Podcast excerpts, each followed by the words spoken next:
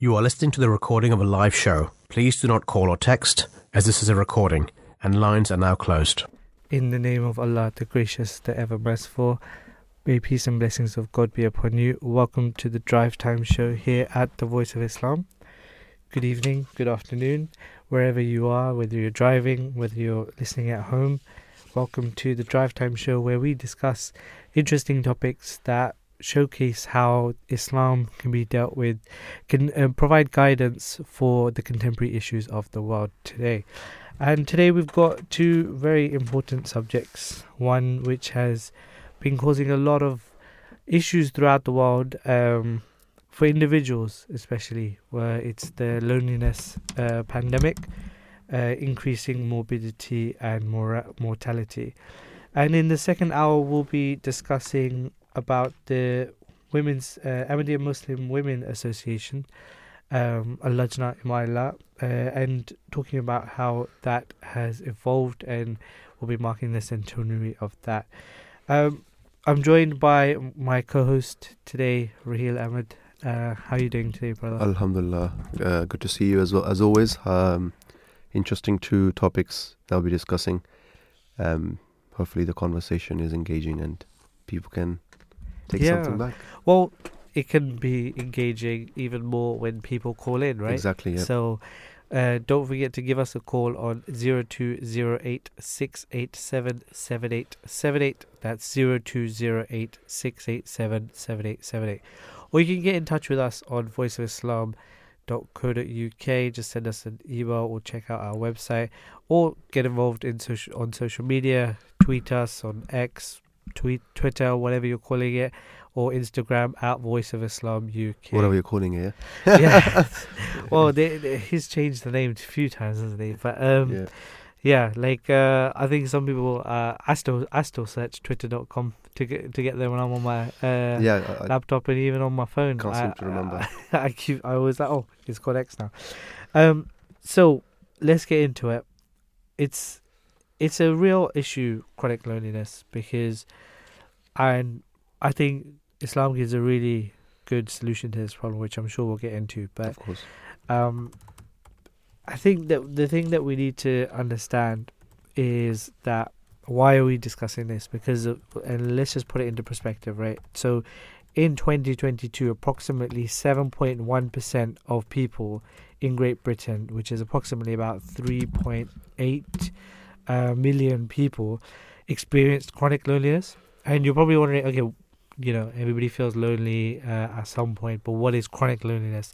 Yeah. So what they mean in and what is being defined here is that they feel lonely, usually oft uh, labeled as often or always, um, and that is that is chronic loneliness, right? yeah. So that was and that statistic of seven point one percent of people, which you know, when you think of seven point one percent of pe- uh, people, you think, oh, it's probably not that many, right? But when you realize it's of Great Britain, um, which Yeah. means about three point eight three million people, um, you you can realize that it's an actual serious issue, and um, this was reported by um, a campaign to end loneliness, uh, which had a report, uh, the state of loneliness 2023, um, which was discussing loneliness in Britain.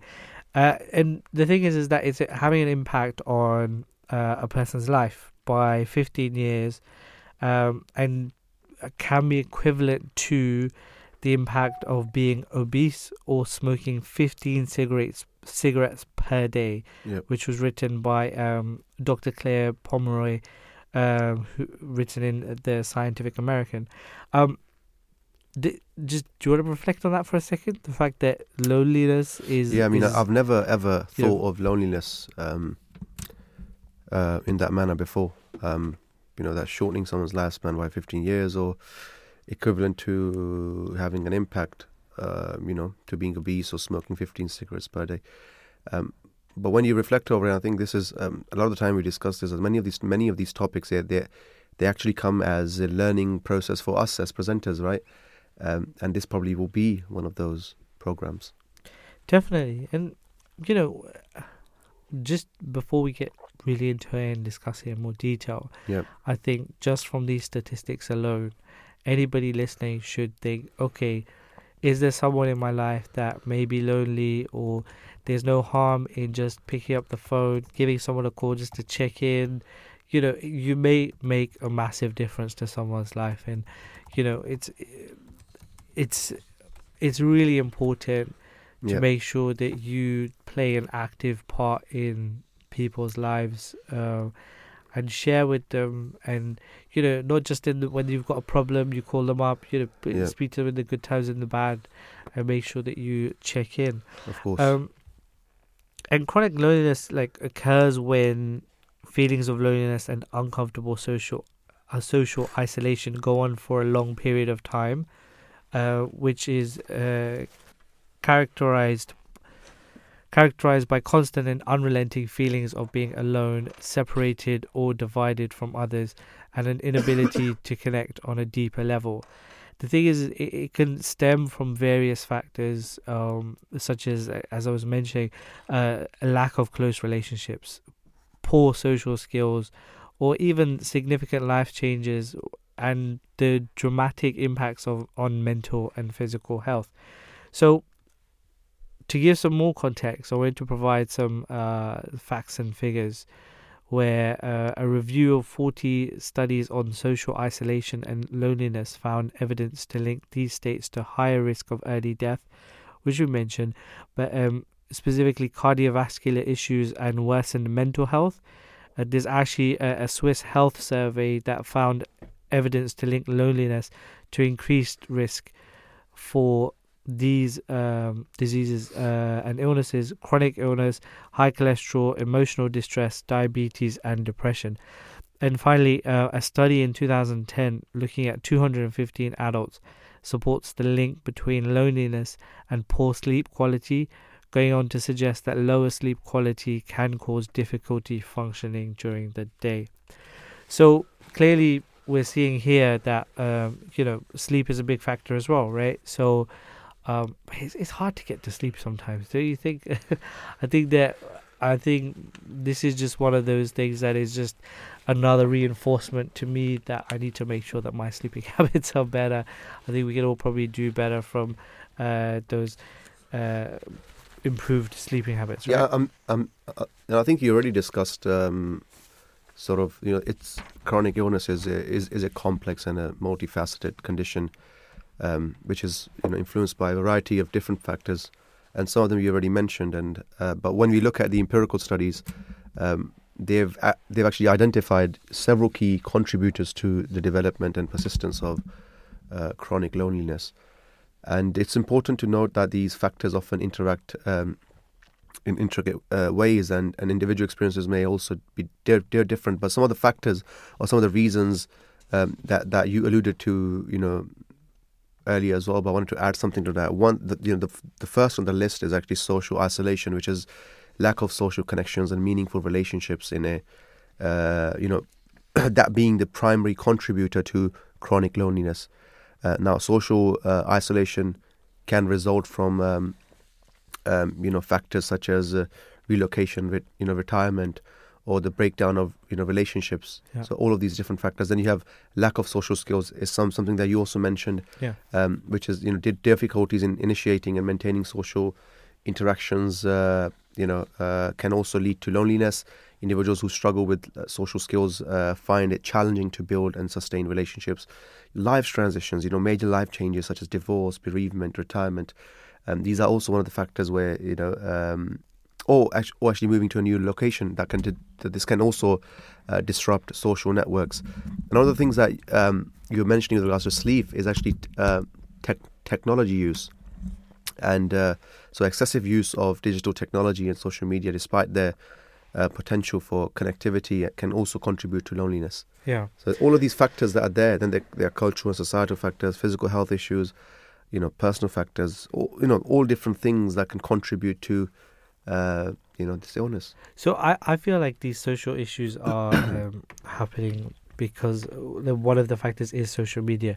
But I think we'll go into I want to hold that thought. I want to Of go course. into that discussion after we speak to our first guest, who we have on the line. We have uh, Sarah McCubbin uh, online. Um, Sarah McCubbin is a clinical supervisor for the Shout text messaging support service um, for mental health innov- innovations.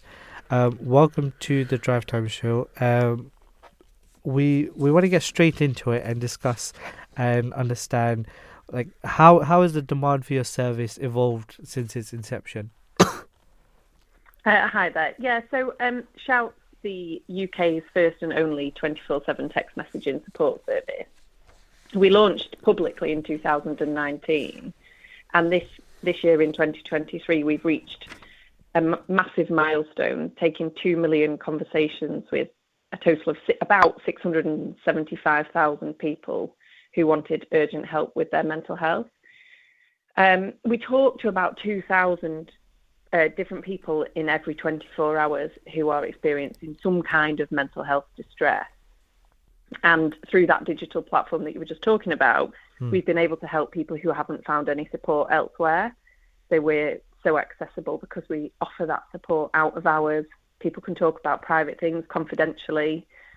And that's usually when other services or support might not be available to them. It's, And, and of course, if people don't have anyone else to talk to, when, then we're there as well. and it's it's solely done through text. It is exclusively done through text message, yeah. So we have um, lots of volunteers who who support us in taking those confidential conversations with people who text in. So all somebody needs to do is send the word shout Right. to the number eight five two five eight, and then they get connected to one of our trained volunteers, and they can have a confidential conversation. So I'm just thinking, uh, how much can you say in a text though? Like, uh, in- uh, on these deeper, longer conversations, how how does that work? Or do you have So it- multiple texting? Is it literally like having a conversation with a friend?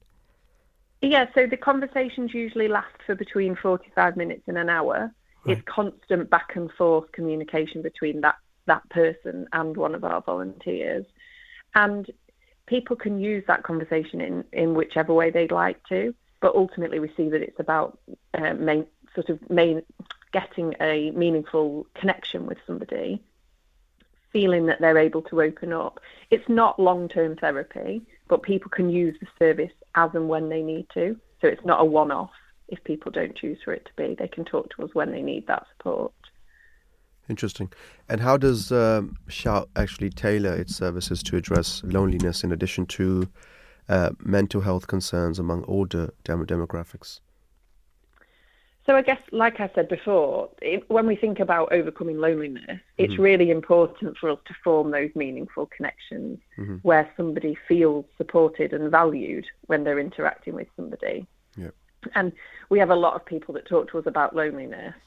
In fact, I think it features in around 16% of our com- total conversation. So it's clearly quite a, a a big issue. And we know that loneliness is what often underlies other difficulties such as anxiety or depression.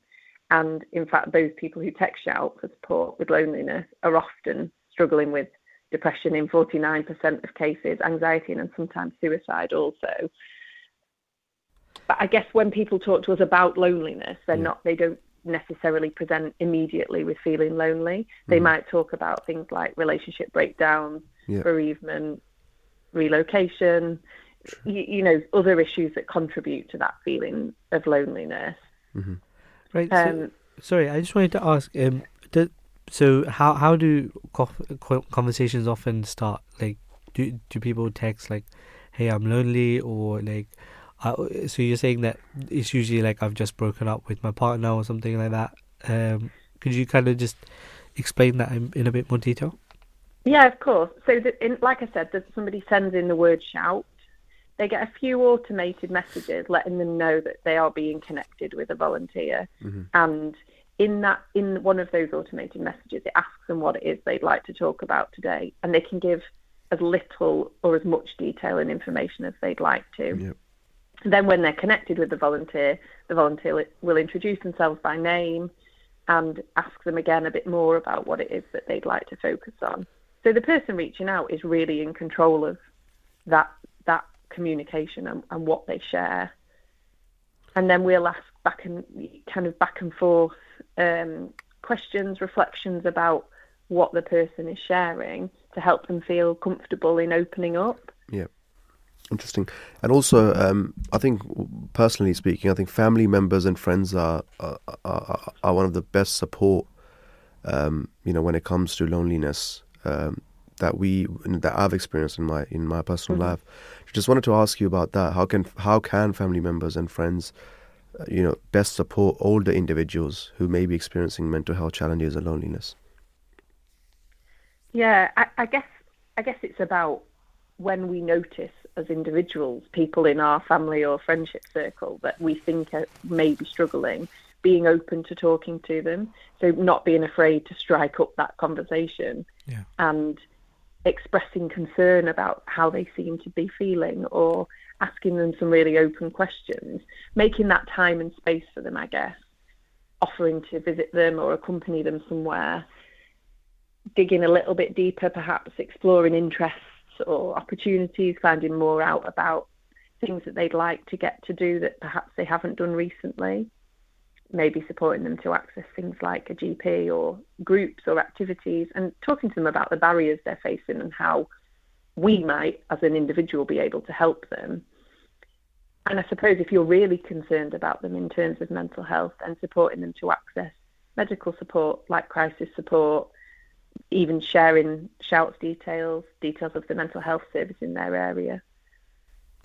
And so, w- cultural, religious factors will play a like a massive part in someone's life. And Mhm. um, is there is there ways that Shout considers this when they're providing? Like, is that how like is someone matched up who could potentially relate with them, or or is there some sort of specific training that's given? Like, how how do you manage the cultural or religious sensitivities uh, around the issues that you deal with? So the way that Shout is set up, the framework that the volunteers follow in the conversations really lends itself to being applicable to everybody and anybody in terms of age, culture, gender, sexuality, religion, and conversations are very much led by the texter. So in that sense, diverse needs would be met naturally because people are able to share what they'd like to. They can lead how the conversation might go. Um, and the fact that the service is completely silent, it's anonymous and it's confidential, is designed to help with those cultural sensitivities. Right. Thank you so much for your time today. We really appreciate that and for providing that insight into Shout. It's a pleasure. Thank you. Have a great day. 0208 687 7878. That's the number to call to get involved in the conversation. Uh, we're discussing chronic loneliness because, you know, this is a problem that is facing a lot of people uh, in different ti in different ranges. Um, Yeah. and it's it's something that we need to address and at the end of the day this is something that we could directly help with right like you know this is something that if someone is feeling that way maybe it does take that phone call maybe it does take that text Yeah. um I think one of the things that was very interesting was um, I was thinking because the role of, of, of family members, right, especially in our cu- culture, something that we should appreciate is that our parents and you know grandparents or brothers and sisters are immediately available for whatever issues that you might have, right, yeah and they'll be there for you. But there are certain issues that you may don't want to discuss with close family members because you know Yeah. that can have a long term, you know, impact on you, like shame and all of these things. So I think this is where something like this can actually, I mean, in the previous, you know, example I'm saying is you can have, or you should have someone in your family where you have blind trust, right? Yeah. You, you, you can share things with them. But here, I mean, the only thing um, that I pick up, although it's it's uh, it's you know it's a great service. One one of the things that was said right right at the end is confidentiality, right? Yeah. And um, not not being able to worry as to, you know, uh, that you're what what you're sharing would ever get out, right? So that that that element is also uh, very important for people when whenever they're going through this because the trust because trust element is also very um, you know huge in this. Definitely. And just before we had our last caller, I was mentioning to you about social media, and I really like the service because, from what I've experienced, um, young younger people are finding it uh, more difficult to engage uh, in meetings in pe- in person as well as on the phone. I know there's been multiple ca- occasions where I was just like, why don't you just pick up the phone and, and, and give them a call when someone's Mm. misunderstanding what the other person is saying, or you know, just sometimes you know you, you want to order something online and you know or Yeah. get insurance, and you, you just want to speak to someone.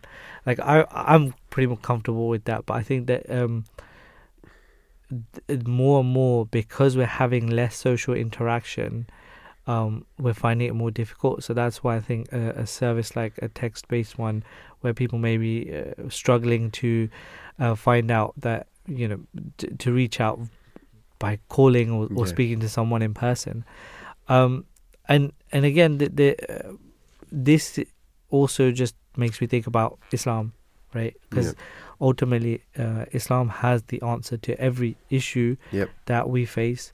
Absolutely. Um, if you don't see it, it's usually because you don't have the knowledge or the understanding yet, right? Like that, that's that's the position where uh, I always find myself that if there's something that's not like, oh, this doesn't, un- I don't understand this, I need to do more education and understand because I, I haven't um, fully educated myself on it. yeah. So with that in mind, uh, one thing that came automatically to my head about loneliness is um, the sense of community that uh, Islam builds uh, through uh, going to the mosque, right? So it is encouraged uh, on people to, on Muslims to go to the mosque to pray in congregation, Yeah. and um, it's just it's it's really um, it's like you can see the the deeper understanding in that that Yeah. it's it this would not I wouldn't say it would cure but it would help to foster relationships Yeah. which that yes maybe you are having problems with your family or, or, or you're going through something that that is personal Yeah. but you will have that community at the mosque that you can speak to and, and, and rely on and have that discussion with which it will combat right Absolutely, I think I think it, it goes actually beyond that because from from an Islamic perspective, the ramification of chronic loneliness it, it, it sort of extends beyond the individual, affecting a broader social fabric, and um uh, collective responsibility. You know, Muslims sort of hold towards one another. Uh, so in Islam, you know, community and interpersonal connections are, are highly valued, and you gave the example of uh, five daily prayers, right? Yeah. Con- that that they are fard, they are they are um, they are Incumbent, incumbent, yeah. upon every believer, right? And for male, they have they should come to the mosque to pray, right? The the the five daily prayers. But I would go beyond that. I'll say every sort of you know the five core pillars, the you know, the five pillars that we know of. You know, the, one is the profession of faith, but the other four, if you really think about it, the prayer, the giving of zakah, fasting, and pilgrimage, some way or another, you know, it it has the element of the rights of creation involved in it. So interaction is highly, um, you know, involved in that uh, in that worship, and this is something very very important. Um, and the Quran emphasizes the concept of brotherhood and, and, and sisterhood among believers, um, promoting a sense of unity, mutual support, um, and therefore uh, chronic loneliness runs, you know, counter to these principles. Um, so from, from from from a spiritual standpoint, you know, the discussion that we're having, Islam encourages believers to seek solace in their relationship uh, with God, uh, with Allah, and to find strength in the bonds forged within the community. Uh, and therefore, you know, I think, um, and, and this is why I, I mean, so far in my interactions with the people that have grown up, I'm, I haven't come across anyone who's gone through this illness, which is which is wonderful, right? Chronic Yeah. illness, uh, chronic lone loneliness. Sorry, um, because it may hinder one's ability to engage in you know communal worship, depriving them of spiritual nour- nour- nourishment, uh, you know, which is derived from congregational prayers. So I think you're right. I mean, it's so important, and e- on every aspect of um, Islam, you know, you see, uh, you see this this el- element of of coming together, community. You know, so so majority of our events, if you think about it, the ijtimas, you know, the congregational yeah the annual jalsas, you know, the, the, you know, the coming together, the the annual congregation of the community. On a local level, you have things happening. Yeah. On a regional level, you have thing, things happening. and then on So- a national yeah, so sometimes it, be- it, it Yeah. becomes a bit too much, isn't it? Just after that, we got another meeting, right? exactly so the point is, it's it's good because you're engaged, and this is why um, there's a hadith of the Prophet when it comes to my mind. He says that, um, you know, uh, oh, sorry, it's, it's, it's not a hadith. there- There's a statement because I because you have to be very careful if you're saying it's a hadith if you're referring back to the Prophet. But there there there, there there's a saying that uh, you know, um, the- w- m- mom used to say in the morning that that that an empty mind is a is is a is a house of uh, you know Satan. She would say, right? Okay. and it's it's quite funny in the in the Urdu language the way they would say it. Yeah. But what it really means is that it, that the effects of loneliness. You know, when you're lonely, when you're going through things, like you think when I was young, you think Yeah. of you know um, things that that shouldn't be done, Yeah. right? You- But similar to, uh, isn't it the saying that the uh, the devil makes work for idle thumbs? oh, wow, yeah, exactly. Like, so yeah, I haven't heard of that, but yeah, that's good. so so it's like exactly. it's it's that thought of like you know, if you're busy, if you're doing Yeah. things, you you Enga- are you're engaged. and and again islam has a solution there because of um zikr and, uh, Yes. and uh, praising praising god right that you can do that Even your, now, now another important point, another, another important point, which is which differentiates uh, loneliness from, um, you know, um, uh, seclusion. Going because we know from the pro- pro- prophet peace be upon him, his example, him traveling out of Mecca, Hmm. right, going up to a specific mountain and and praying there in, in seclusion, away from the life, right. Um, so, so, so what is it that differentiates? Is is is it's the choice of choosing that. yeah You know, if you really think about it, like in both cases, you're you're away from people. Yeah, you're yeah you're you know you're you're you're just with yourself, right? But your thoughts, you're present, right? Like dhikr, as you were saying, dhikr is basically remembrance of God. Yeah. Um, and uh, there are you know various names of God Almighty, His attributes, you know gratitude, all of these things. If you're actively doing it, then you're engaged in something, even though even if you're alone. But you know loneliness and sec- seclusion. If you think about it, you're you're, you're separate, but the mindset is different. Yeah. And that's why the the outcome is diff- different. And this is where you know it's it's actually fascinating if you think about it. You know, all of the great saints, all of the great you know prophets of Allah who who would go in seclusion and and and, and would pray to God Almighty, right? Would spend that time. They never had this issue of um, you know um, chronic loneliness. You know, ish, uh, uh, you know issues related to men, mental health, issues related to you know things. Now, of course, that, that there are there are there are certain conditions which are clinical and they require clinical uh, examination and and help. But from a general perspective, you know what we're saying is keep yourself engaged. That's the message, Yeah. right? Keep yourself engaged, uh, and and uh, you know find something that that has purpose. You know, live, live a purposeful life. definitely and um so we caught up with a guest earlier um tom oakes who is the head of growth uh, in re-engage um, let's hear what he had to say on the topic of loneliness Joining us today is uh, Tom Oakes, head of growth from the organization Re-Engage. Uh, good afternoon, uh, Tom. Uh, thank you for joining our program today. No problem. Nice to be here. So, I guess we can start off by um, asking you to kind of give our listeners an overview of Re-Engage. I mean, in the name itself, you, you do get a hint. But what is the mission, and what is the what is the uh, specific uh, kind of initiatives or uh, you know programs that are in place to address loneliness uh, among uh, older individuals? Yeah, of course. So we are re-engaged, and, and as you say, the clue is in the, the title a little bit. Uh, we work to engage with older people over 75 who are experiencing loneliness and isolation. Uh, so re-engage is a relatively new name. We were known as Contact the Elderly up until 2019. Um, since then, we, as I say, we have we rebranded and we've got a new website, etc. Uh, the way that we work is to engage with older people, as I say, over 75 in their communities via a number of initiatives. Um, the main one being tea parties. So we look to set up volunteer led tea parties within communities which older people can uh, attend. Uh, they can attend for a, for a chat, a piece of cake, and a cup of tea, and they've been very popular. And we've done them for many years now, very successfully. And we've also got newer services such as call companions. That's a service whereby older people can receive a call once a week from one of our volunteers, and we, we find that that's very popular and obviously much simpler for us to set up and and very effective in in tackling loneliness for, for older people who may have difficulty attending one of our, our social gatherings or tea parties. Uh, we also have activity groups, which are similar to tea parties, but they take uh, place in a local venue and they will include some form of activity, whether it be indoor bowling or bocce or cornhole, which is a, a game whereby you throw a beanbag through a hole, those types of things. So nice, gentle exercise where people can come together and just have a little bit of fun as well and, and interact and, and, get to know each other. Um, we also have what's called Rainbow Call Companions, which is similar to Call Companions, but it's specifically aimed at older people over 75 from the LGBTQ plus community. All right.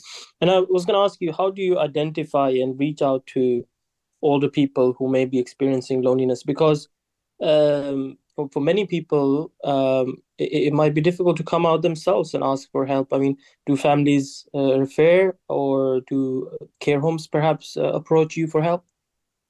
Absolutely, yeah. I mean, that is really the challenge that we've got. Um, lonely older people, by their very nature, are difficult to engage with and, and difficult to find.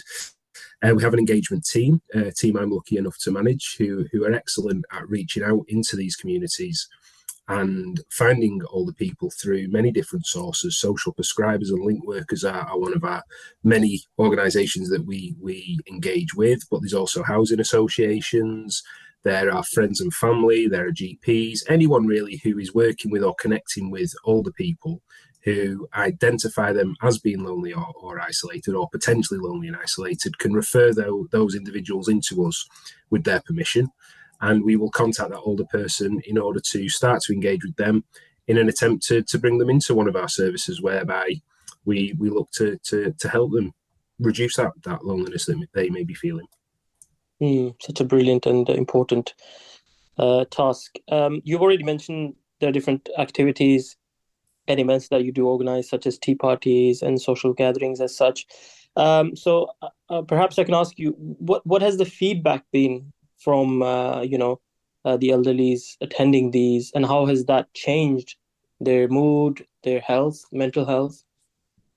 Yeah, so we have a wonderful team at Re-engage called the Impact Team, and they do amazing work. Um, and their job really is to engage with all the people who are already in our services, as well as volunteers, and to um, extract from them really their experience, so we can understand more thoroughly what it is about what we do that, that helps reduce loneliness and isolation. And, and it kind of goes without saying, you know, the impact we, we've been uh, we, we were established back in 1965 you know we we have we've been around a long long time doing this and ultimately that's only because of the results that we see and you know that is borne out in the the quotes that we get from all the people who invariably tell us that that they find the services that we offer life changing and they're so simple the services we offer but they have such a profound effect on people's well-being. You know people who have are maybe older and have lost loved ones and, and friends and things and, and are more isolated as they get older. Just being able to connect socially with people via a tea party or an activity group or a phone call just does absolute wonders for their mental health and their well-being. Mm. How does Re-engage adapt its uh, programs to cater to the diverse needs and preferences of the older population it serves uh, it's a good question, and I think ultimately it's a challenge that, that we are continually faced with, and we continually look to adapt to make sure that our services are as accessible as possible. I mentioned earlier the, the Rainbow Call Companion service that we've reached, recently bought in, which is there specifically to look at a subsection of the community, which is LGBTQ plus. But obviously, diversity and equality is a much wider issue than that, and all our services are accessible to all um, from from a, myriad of different backgrounds.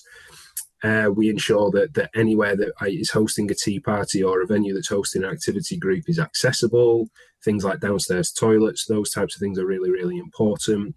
And it's just something that we continuously look at whenever we set up a service and, and whenever we're looking for the impact um, on the services that we do offer, we are looking to see and make sure that they are as accessible as possible to all. Mm. And uh, I guess another question which kind of just popped into my mind right now. Um, I hope you're okay if I just ask you that as well. um, do you see the need for these kind of programs and engagement with with the elderly increasing as the population and uh, you know uh, of, of elderly are also increasing? I think that's a very good question, and and ultimately all the um, evidence and all the data and statistics bear out that loneliness is becoming an increasing problem as we have an aging population um, that is increasing in number. But I think it's it's broader than that as well. I think loneliness is creeping down the the uh, down the age scale as well. And, and obviously, as those people get older, there'll be greater and greater needs for organisations like us that that can tackle some of these issues around social connection.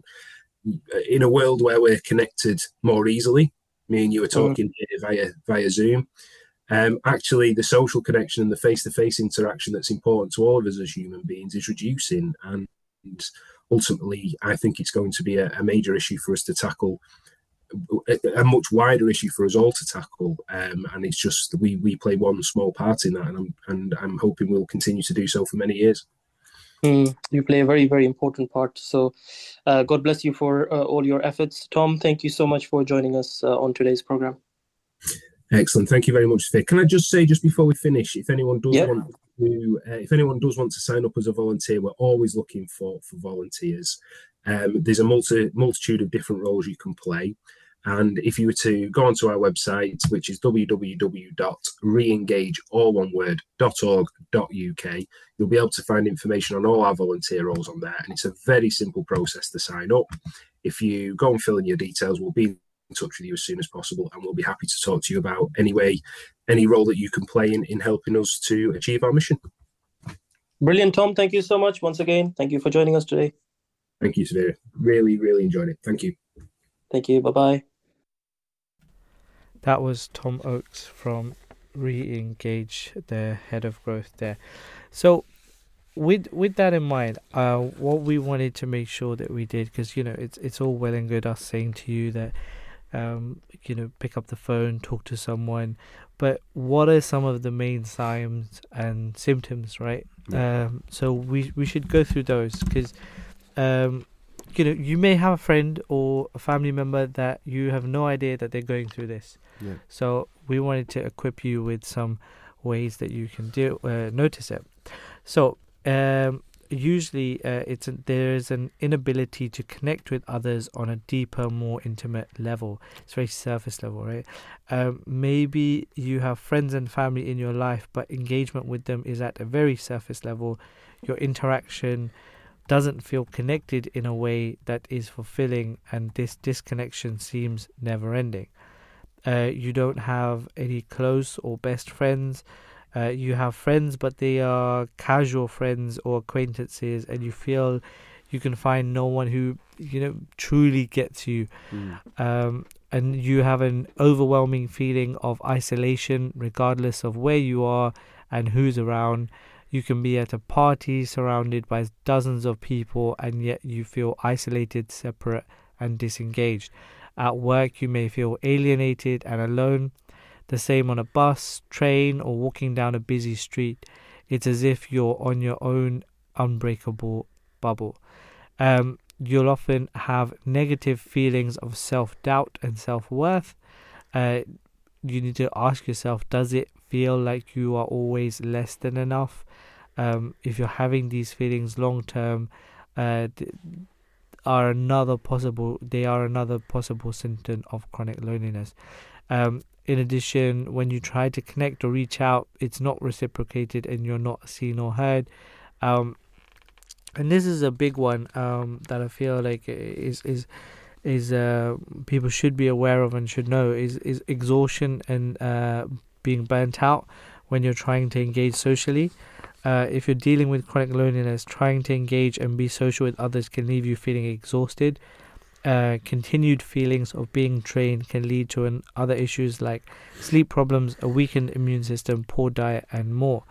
And uh, before we get onto the types of loneliness here, like I, w- I, w- I wanted to talk about the, the exhaustion and burnt out uh, aspect of that because um, I think that sometimes uh, we can underestimate the fact that someone may be burnt out from any uh, social interaction that it's not like being social does take energy from you. Yeah. and that there are people who will have less of that energy and that when they've been in a big group and they've you know had to be quote unquote social um it takes a lot out of them. So it is something that we should be aware of right? Of course. And this is what we were discussing before that um, when that exhaustion and burn, you know, the feeling of burnout actually happens, what is the solution to it? I think that's that's a more of an important question. This is where some people might go down the down the route of the you know the um, the the issues that we're discussing now. Yeah. Whereas others would take some time off, turn their phones off. Yeah.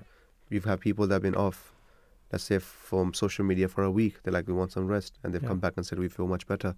So there are all these things that people can do. But I think from from from our perspective, we have, you know, five different times within a day, and we don't really ponder over this um, enough. That we have five different times of the day where you know you can disengage and and connect with the higher higher being, with Allah, right, with the Creator. Yeah.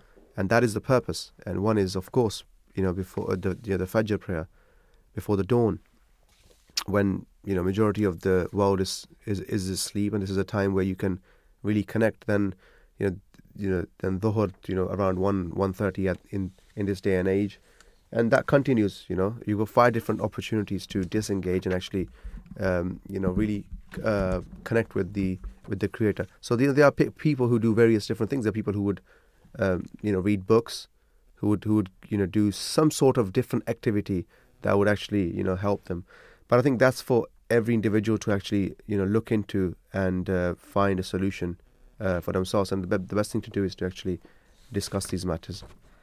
Right, and before we discuss that um, in more detail, we're going to go to our next guest. Um, we have Nicola Wilkins on the line. Uh, Nikki, aged 54 years, originally from Cornwall, has two children and three grandchildren living there. For the past three years, she's living on the edge of the New Forest in a caravan, and it's the first time she's living alone. Wow. She was a hairdresser for 30 years as well, and currently she's studying a BA honours degree from Open University.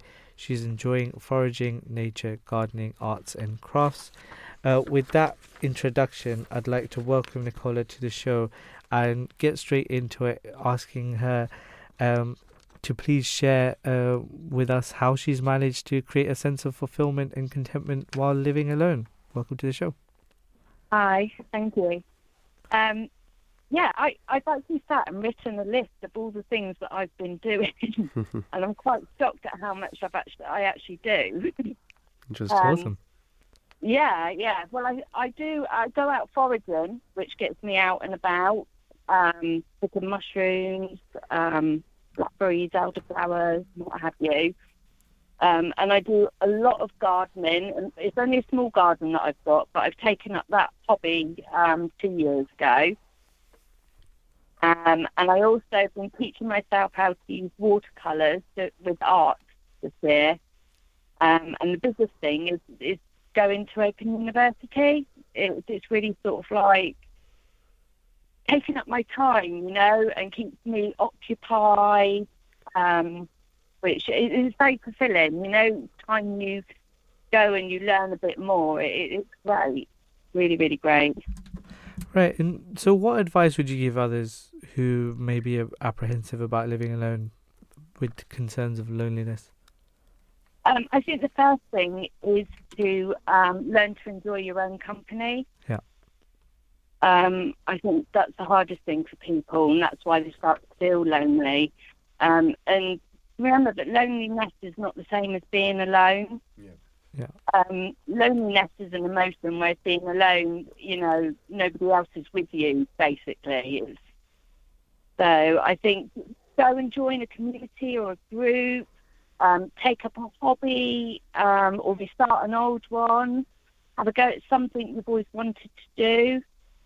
Um, challenge yourself, you know, try new things that challenge you, and all of it, really, just be kind to yourself.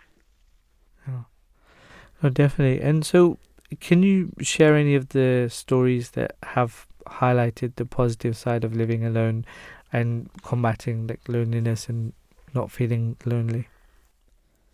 Um, yeah, um, the biggest thing is that I can do what I want when I want. You know, you don't worry about anybody else. I, I don't have arguments. Um, if I want to sit in silence, I can. If I want to have something on telly, I can have that that I want. Um, I can message and visit my children, if I want to go somewhere safe with my children, I can just pick up and go Yeah. and then come back.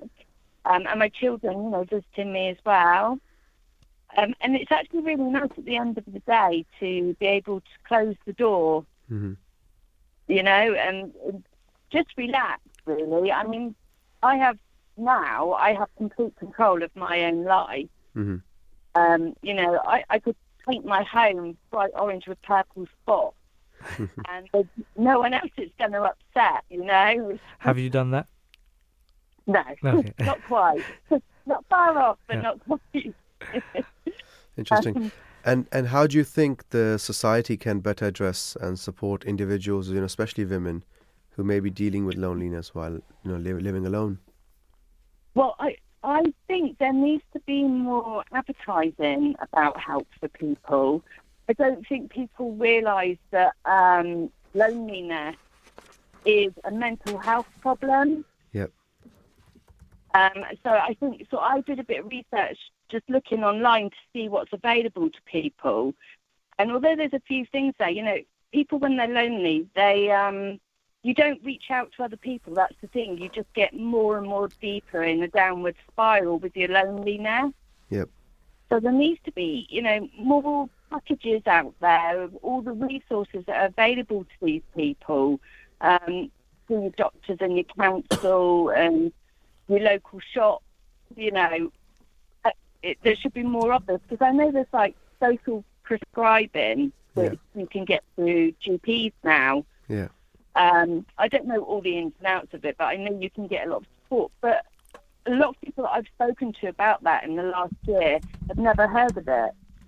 Hmm, interesting. And also, Um, could you could could you explain? I mean, what what what um I mean, what made you sort of take up this, you know, this um you know live, live living in a you know caravan and you know getting away from pub, pub public and living alone.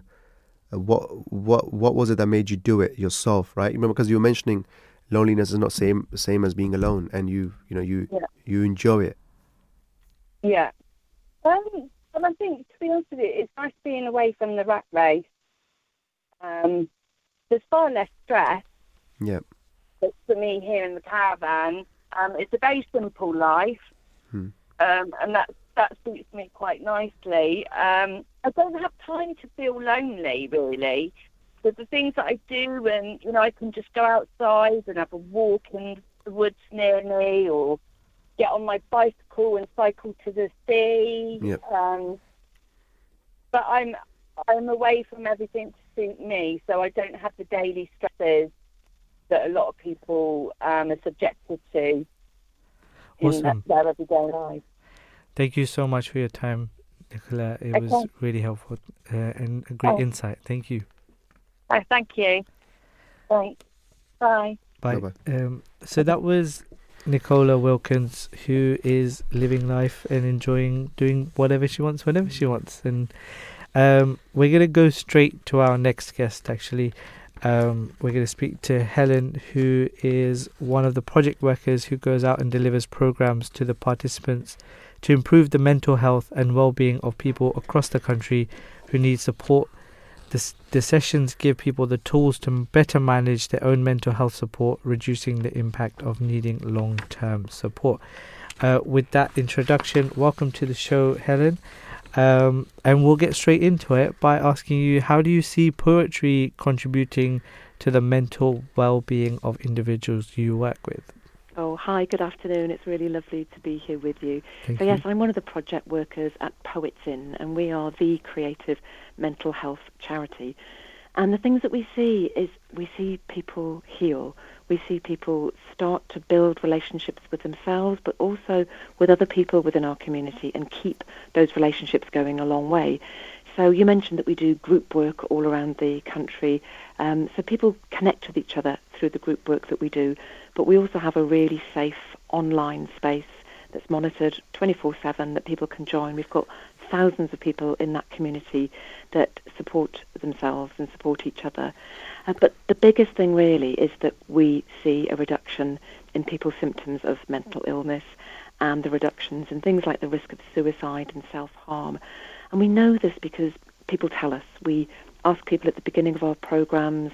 We run six-week programs, the creative mental health uh, workshops, and 99% of people tell us that they see a reduction in their symptoms of depression, of anxiety, and stress. Which, when I first read that, I thought, my goodness, you know, that's really, really impactful. And then every single week, when I'm working with people, I see I see that on their faces. I I see that they're taking sort of the noise and the clutter that may be inside of their heads, or maybe the pain and the weight that they're perhaps carrying in their heart, or the churning that's in their gut, and they can express that on a page, or maybe express it in their words. So, mm-hmm. um, you know, maybe even people that are really quiet and anxious, they might be the first time that they've really been able to speak out and, and express themselves. Maybe people that haven't written since they were back in school, um, you know, blossom in their creativity. And, you know, we often see people that are really, really overwhelmed um, and they can reach that place of calm and peace within. So it's a quite a far-reaching and sort of multifaceted um, experience that, that we see in our in our participants, and it's it's a beautiful thing to be part of. I must say. Uh, it sounds it definitely. So, um, are there specific themes uh, or topics that you've seen have resonated with people more, or like how how how does that work? Yeah, that's a really really interesting question. So, I think because everyone sort of experiences mental illness in a different way, um, it can be tricky to think of particular poetry themes, but what, what we see is the topics that we cover in our workshops. There's some of them that are the most impactful, really. When we're talking about worry or stress, um, anxiety, depression, we also cover things like happiness, um, and that's always a sort of a favourite amongst our participants. Yeah. In fact, I ran a workshop just this morning, um, first thing this morning, and there was a lady, and I, think it probably links to this whole thing of loneliness. Um, she has lost her husband very sadly quite recently, and is and is in a real, really sort of sad place of, of grief currently. And, and she was moved to tears this morning because she was reflecting on what does bring her happiness at the moment in the midst of her grief. The fact mm. that she's got daughters and granddaughters, and her granddaughters sort of spontaneously bring her flowers and do, you know, oh. the most, you know, aren't they? Just the beautifulest thing that youngsters can do for other generations. And um, so that all of those topics, um, it's always going to be different because people are in different places. But I think because we sort of provide a safe space, an outlet for people to express themselves, um, all of these different topics, are, you know, can really, really support people in all aspects of their mental health. Thank you so much, Helen. Uh, lastly, can you uh, explain uh, whether there are any resources or workshops available for individual uh, for individuals to develop their poetry skills as a means of self expression? Oh, absolutely. There's a lots of different ways that people can get in touch with us. Um, so our website, so we're poetsin.com. So that's P O E T S I N That's where you can find a whole host of different things. We've got free downloadable resources. We also have a self-referral system. So a bit like you know a lot of your previous uh, callers. Um, we don't want anybody turned away. If people are in need, we want to be able to support them. So there's a self-referral system on our website. They can also email us at info at poetsin.com. Um, and we can make sure that we can provide them with a, a, sort of a package that suits their needs at the particular time. Um, we're on social media all over the place as well, and as I said before, we've got a really, really supportive online Facebook group that everybody can join us in. Um, so hopefully one of those methods will enable people to get in touch with us and we can make sure that we can support them in the best possible way for them. Thank you so much, Helen. Keep up with the great work that you're doing. And oh, we'll you're so welcome. You Thank you so much for having us on. Take care. Take care. Bye. Bye now. Bye bye. So that was Helen from PoetsIN. She's uh, a project worker who's been going around the country to help people with their mental health and loneliness uh, through poetry. Wonderful. So we got one minute left. Um, do you want to reflect quickly on what you've learned about loneliness and what you think? Uh, give us the the Islamic take. Yeah, of course. I mean, uh, the, uh, what what we've learned is um, to reach out. It is is is to create those bonds that are needed. Um, to have you know purposeful uh, engagements. And if there's help ever required, then don't be shy and, and actually reach out. There's so many, there's so much help out there. There's so many different charities that are doing great work, right? That we speak to here on Voice, of Islam, Voice of Islam as well. But also to enjoy your own company. That's you know, build these things, and that may take some time, but there will come a time where you know you would really enjoy being alone. Or you can listen to Poets for Peace on Voice of Islam yes, as well. exactly. Yeah, that that's but also a very, a very, very important. We'll be back after the news to discuss the next topic. You are listening to the recording of a live show. Please do not call or text, as this is a recording, and lines are now closed. Welcome back to the Drive Time Show here at the Voice of Islam. You are joined by Fahim and Raheel, who are discussing two amazing topics. One is chronic loneliness, which we just discussed in the previous hour, and now we're going to go on to our next topic, which is Lajna Imaillah, the community of the servants of the Jamaat, the community. Um, this is the reason why we're discussing this is because this year marks the centennial anniversary of Lajna Imaillah, which is the women's auxiliary organization of the Ahmadiyya Muslim community. Um, it was founded in Qadian in India at the turn of 1922 and 1923 by the second caliph of the Ahmadiyya Muslim community, um, established by His Holiness Hazrat uh, Mirza Bashiruddin Mahmud um, the second caliph.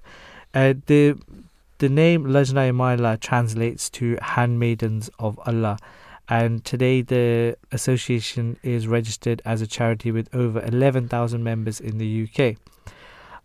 I want to go straight into what the um, the head of the Ahmadiyya Muslim community, the fifth caliph, His Holiness Hazrat Mirza Masroor Ahmad, uh, may God help his hand, um, recently, where he re- recently emphasized the equality of men and women within the community, where he stated, no Ahmadi Muslim woman should ever consider herself inferior to any man or remain hidden in his shadow.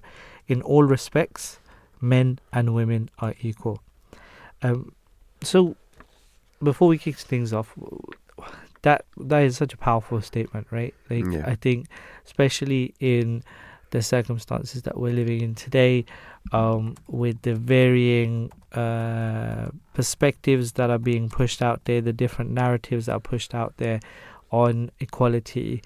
Um, for the for the worldwide head of, of the Ahmadiyya Muslim community, His Holiness, to say uh, and and to state that so unequivocally and, and so clearly. Yeah. Um, what are your thoughts on that?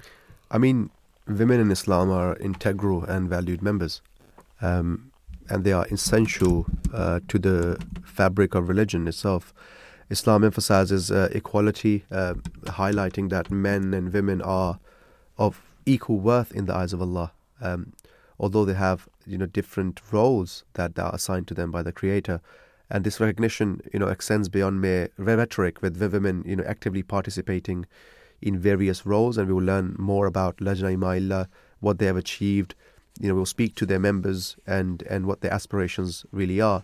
Um, so so so the the active participation in, in, in, you know in various roles in society, and you know the, for for for example, you have historical figures like Khadija and Aisha. You know, Khadija radiallahu anha and Aisha both the wives of the Holy Prophet, peace be upon him, who exemplify women's contributions as scholars, leaders, and, and, and pillars of Islamic uh, community. And so Islam firmly rejects, you know, mistreatment of women, affirming their right to inherit own property, pursue education. Uh, the family unit uh, is also crucial in Islam. It's it's actually built on the part uh, the partnership between uh, men and women, uh, symbolized by mutual protection and comfort. And motherhood, of course, we have numerous narrations of the Prophet, peace be upon him, and one of the ones I I remember as, as a small child that I learned was the right of your mother over the father, where where you know uh, a man goes to the Prophet, peace be upon him, and he asks, you know, who has a right over me? And the Prophet says, your mother, and then he says, mother again, and and and for the third time he repeats, your mother, and then the fourth time he says, your father. So that really, you know, embedded in, in, in me personally the the importance of of respect and the importance of taking care of you know your mother. And so as I was speaking, motherhood is is particularly revered, with the Prophet, Holy Prophet, peace be upon him, emphasizing, um, you know, the elevated status of mothers. Uh, understanding the significance of women in Islam is, is is is is actually to appreciate their diverse and enriching contribution uh, to the tapestry of uh, Islamic life. Of course, guided by the you know, principles of justice, equality, and compassion from the Holy Quran, and we will learn more, of course, you know, going forward. Um, with regards to education, how important that is, recognizing the role, the crucial role of women in society. Um, His Holiness, again, the current worldwide head of the Ahmadiyya Muslim community, underscored the importance of educating women in both spiritual and secular aspects. And he said, the Holy Prophet, peace be upon him, emphasized the obligation of seeking knowledge for all Muslims, stating, seeking knowledge is obligatory upon every Muslim male and female. And therefore, um, he, uh, you know, the Holy Prophet, peace be upon him, also highlighted the significance of a woman's religious devotion. He said, A woman is married for four things her wealth, her family status, her beauty, and her religion. So you should marry the religious women, otherwise you'll be a, you you you'll be at loss. So this info, this uh, discussion, this in-depth discussion that we're about to take take place, is actually for the listeners to get involved and actually to call in and share their experiences. For sure. Uh, especially, you know, women, uh, you know, what Lajna Imaillah means to them. Uh, you know, them, them running their organizations. And, you know, we speak about these things, and many people are sort of amazed when they come to our events and they see, uh, you know, women actually, you know, taking leading roles, you know, uh, and, and they are, they're actually, in many aspects, and His Holiness has mentioned it in numerous places, ahead of men, right? And this is not something that we're saying it, but it's something that His Holiness has has has you know has mentioned it at numerous times. And the importance of it is is that you know you look with a man, right? The importance of father figure is is is very important. We know that, um, and this is where the balance lies. You know, uh, the family the family unit, which uh, you know the emphasis Islam places on, is it's is something very important. And and without without both, without uh, the presence of the father and without the presence of the mother, it's it's uh, it's an incomplete you know setup, and this is why we The see family unit. the fa- family unit exactly, and and this is where you know of course we we we invite for an engaging conversation, you know all those members who you know who are part of Lajna Imaillah, um, you know to to explain to us and because we're not part of it, are we? We're we're you know we're we're speaking from a from a perspective of you know hearing from our mothers, from our sisters, and Yeah. you know from our wives. Yeah. What an amazing uh, you know uh, auxiliary organ- organization it is, where they can express themselves op- openly, Yeah. and they don't feel less whatsoever. Yeah, and uh, and many of the members of the community, um, uh, the auxiliary, uh, are, work very hard for Voice of Islam as well, right? They they take an active role in help in helping making sure that these shows are to the highest quality. Absolutely. And you know, I have produced many of these shows, which I'm sure we'll mention. At the- times, the- at times chasing us in a way. Yeah. to get get get the you know things on on on time, and it's it's I mean it's one it's wonderful work that they do, yeah. um, and they should be appreciated. Oh, 100%. And so today we're going to we're going to have an in-depth discussion on this topic and we're going to explore the global impact of Lajna Imaillah, um the the uh, women's auxiliary uh, of the Ahmadiyya Muslim community and engaging in conversations with members who have dedicated their service and share their valuable insights. But I think what we're going to do is we're going to go straight to one of those um, guests right now, right? Of course, one of our first guests. Of course, we're speaking to Ismat Mahmood, who's uh, marketing director of Humanity First USA. She has a MBA in marketing and information systems. Assalamu alaikum, and peace be upon you. Peace be upon you, and welcome to the Drive Time Show. Assalamu alaikum wa rahmatullahi wa barakatuhu. Thank you so much for having me. Thank you so much for joining us. Um, can you please share a bit about your background uh, first, and also your involvement with Lajna Imaillah and Humanity First, and also could you also highlight what motivated you to take on this leadership role within uh, Humanity First?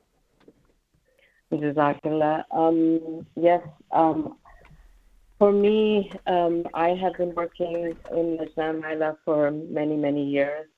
Um, I am currently the Naib uh, Sadr for the Dallas Jamaat.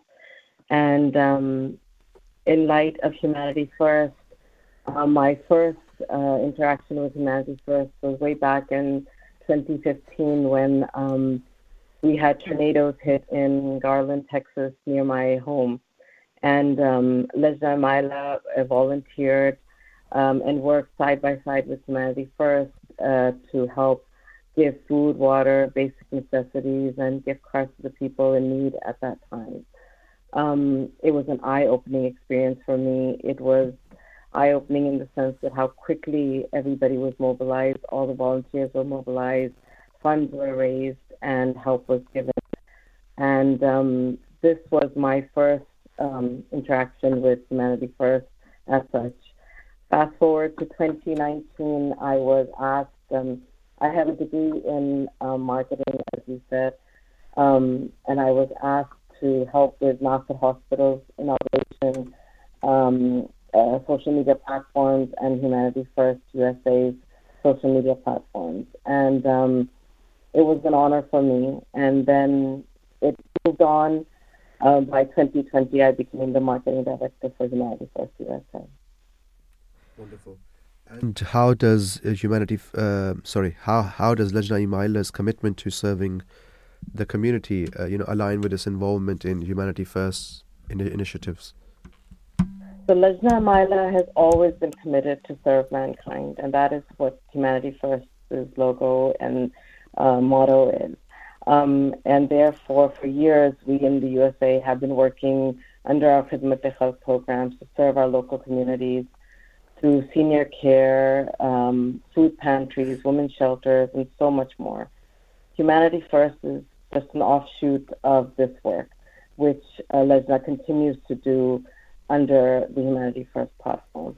Lajna across the USA are HF ambassadors, Humanity First ambassadors, who work very hard to volunteer their time for all of our various programs. Uh, it could be food pantries, for Knowledge for Life, um, disaster relief.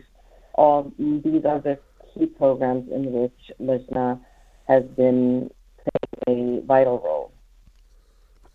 Right. So, how does the Women's Auxiliary Organization of the Ahmadiyya Muslim Community collaborate with Humanity First, the charity, to create a more significant impact in charitable and humanitarian projects? Could you uh, provide some examples? Yes, um, so we've had uh, collaborations before. One of the biggest collaborations that we did was during COVID 19. So um, during COVID 19, when, um, when it started, um, Lajna Imaillah USA and Humanity First USA collaborated on a Make a Mask campaign.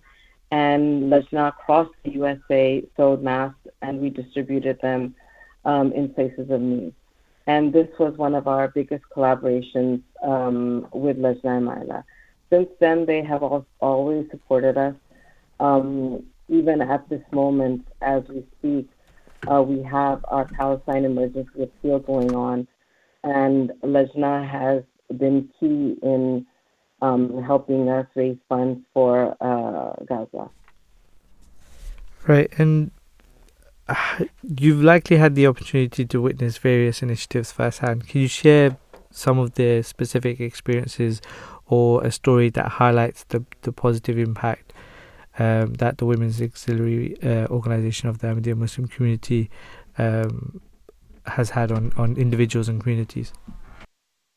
Yeah, um, like today is Thanksgiving and um, in America and um, I was just going over some of the things that Lajna has done just recently.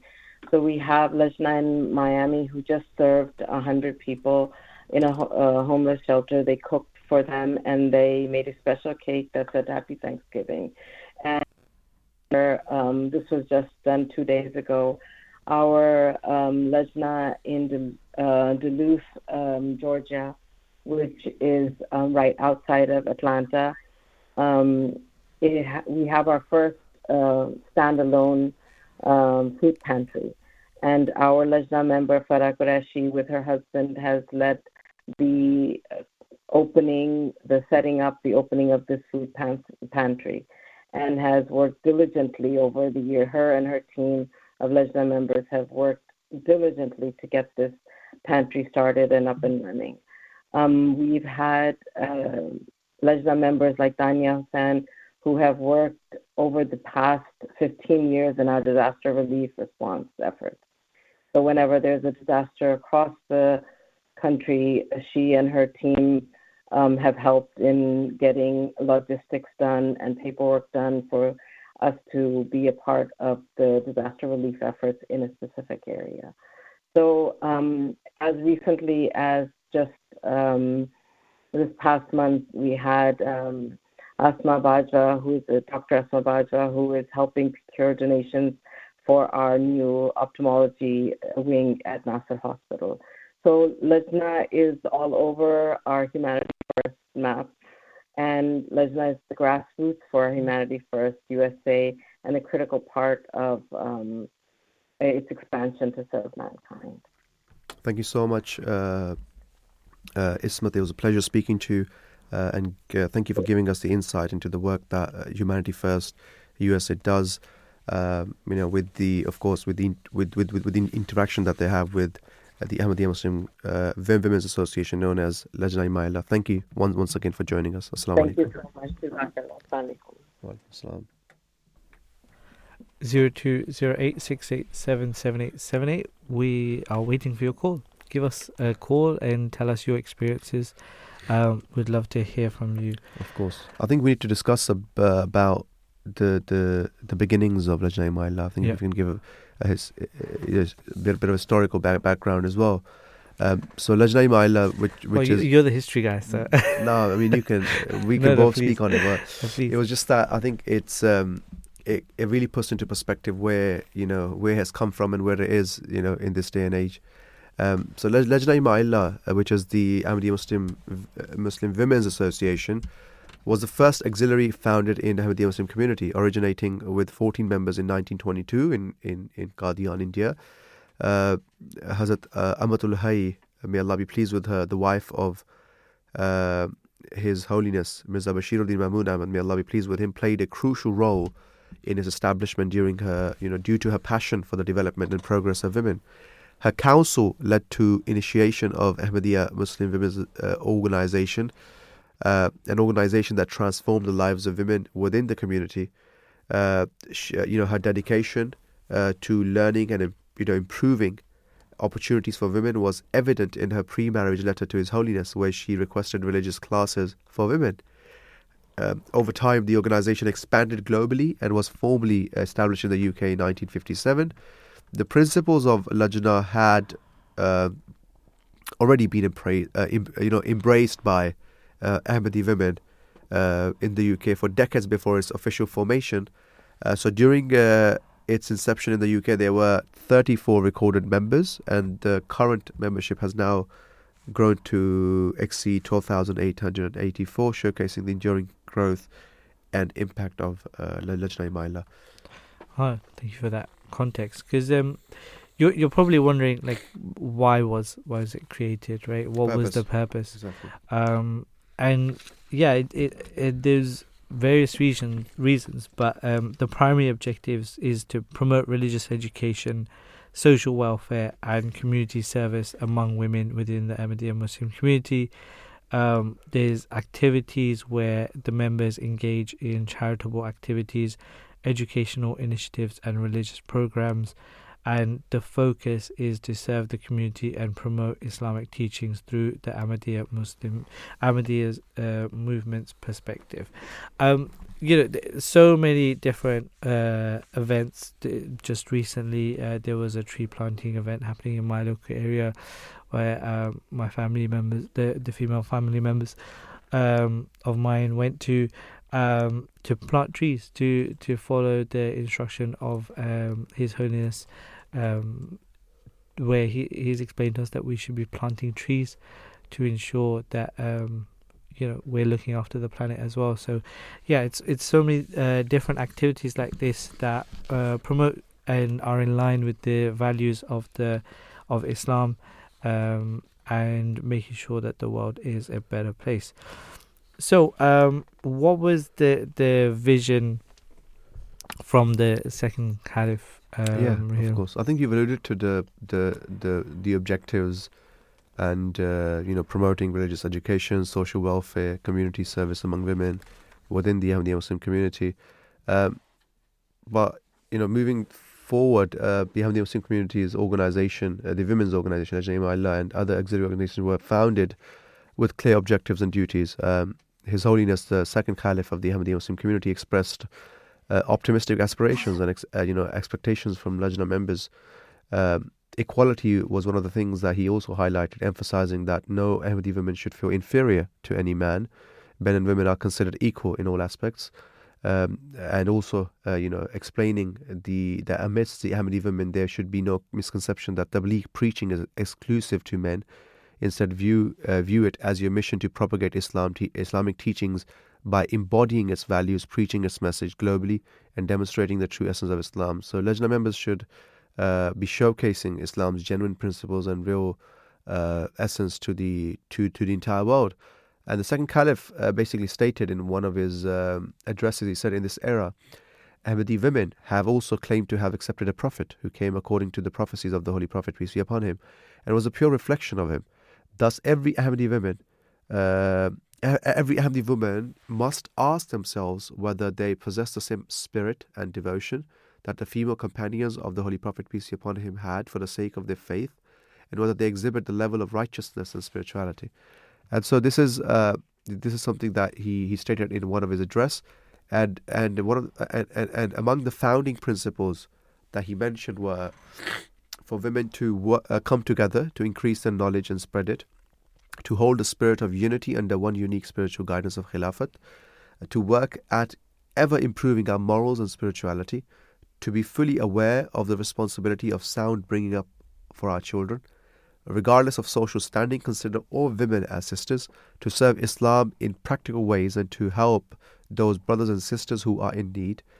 Above all, to try and attain all this through prayers. And all of their work, uh, you know, stems from spiritual education and training, which includes outreach work, social welfare activities, as you you you were mentioning earlier, Yeah. uh, industry and handicraft endeavors, physical health, you know, programs. So these are you know some of the some some of the founding principles and and and and uh, the vision that you know we read from His Holiness's addresses. See, I think that um, one thing that uh, is really important here, and, and one of the added benefits to to highlighting a topic like this is that often um, a lot of people who don't truly understand uh, Islam, its values and principles, can often make claims such as you know Islam is misogynistic, Exactly. it, it's it's biased towards uh, men, and you know it oppresses women. Um, what are some of your thoughts on how like that is categorically not the case? Of course, no. I Um, mean, there's one. Uh, look, there's few elements. The theolo- theological element. You can read the Quran, what it says about women, what their rights are. Right, those rights that that were to, to, you know told to us, uh, you know, in a society, you know, in the sixth century Arabia, right, where it was, you know, nobody could even imagine that such rights could be should be given to women, right? Yeah. Um, and you can read up on that. They are they are hist- and how did the Prophet peace be upon him what what what were the things that the the the, the, the, the you know these uh, lady companions you know the wives of the prophet and and other women did for Islam in that time they were scholars right like for instance Hazrat Aisha may Allah be pleased with her were you know companions would actually learn from her having said that um, and also you know in, in in in the current age that continuing forward and you know if if I was to present one example as an answer to that Hmm. question it would be Lajna Imaillah itself this organization in Yeah. itself and people see it like at jalsas when they come and they go to the women's side and and his holiness has mentioned in numerous of his addresses that that many of the ladies who came from outside and they were sort of concerned about why is there no uh, mixing why you know why is why is there separation Yeah. segregation and they said that they've asked and and Hazur said that you know his holiness said that ask the ladies themselves this should be the question that they should be answering Yeah. and they said that we feel a lot more comfortable Mm. uh, you know with uh, working without the shade of men Mm. right? We're we're um, you know we're free to you know, and this this is where when you know they become leaders and they t- you know they they are not under the shade of men and they take their, their own decisions. They have their own shura consultation that takes place every year, and so I think this is what it is. And I think going forward, you would see the some of the responsibilities that they have Mm. would actually debunk this this allegation of misogyny, Yeah. you know, whatsoever. Now the thing is, you, what you need to realize is yes Allah, God ha- as a creator, has has has given certain commandments Yeah. to women uh, specifically, as well as men in the Quran. Yeah. Right. Now those commandments. Yeah. For instance, lowering your gaze. Now men can't just turn around and say, "Look, man." Uh, that's uh, really against men. You know, we shouldn't be. The thing is, th- this is what the commandment is, and Yeah. and and if you if you if you're a believer in Islam, if you're a believer in God, and and you believe in this religion, then you follow that path. And this is the thing. This is where you know ma- majority of these women don't have an issue, you know, with following the commands of God, and they know they're not doing it for their men. They're doing it Yeah. for the Creator, and this is why the emphasis in Islam of any worship is doing it for the Creator yeah. right? And when, once you understand that essence, a lot of the issues, you know, you know, go go go out of the window because anything that's done for man in Islam is known as shirk, is mm. associating partners with Allah, Yeah. right? And there are elements to that the discussion. You know, one thing is praying to an idol. Yeah. And and we know that that's that that's that's apparently you know that's apparent in front of us. It's it's not allowed, but in Islam there, even for me to think that Fahim is my friend and Yeah.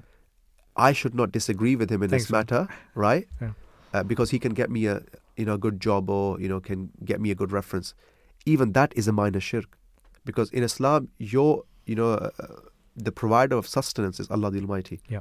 And this is where your complete trust should be, you know, uh, you know, upon Him. Al- al- Although you might think I'm going away from the talking about, but there, these are all interlinked discussions that we need to have, and we're talking about, you know, any sort of discussion with regards to, you know, women's rights in Islam, right?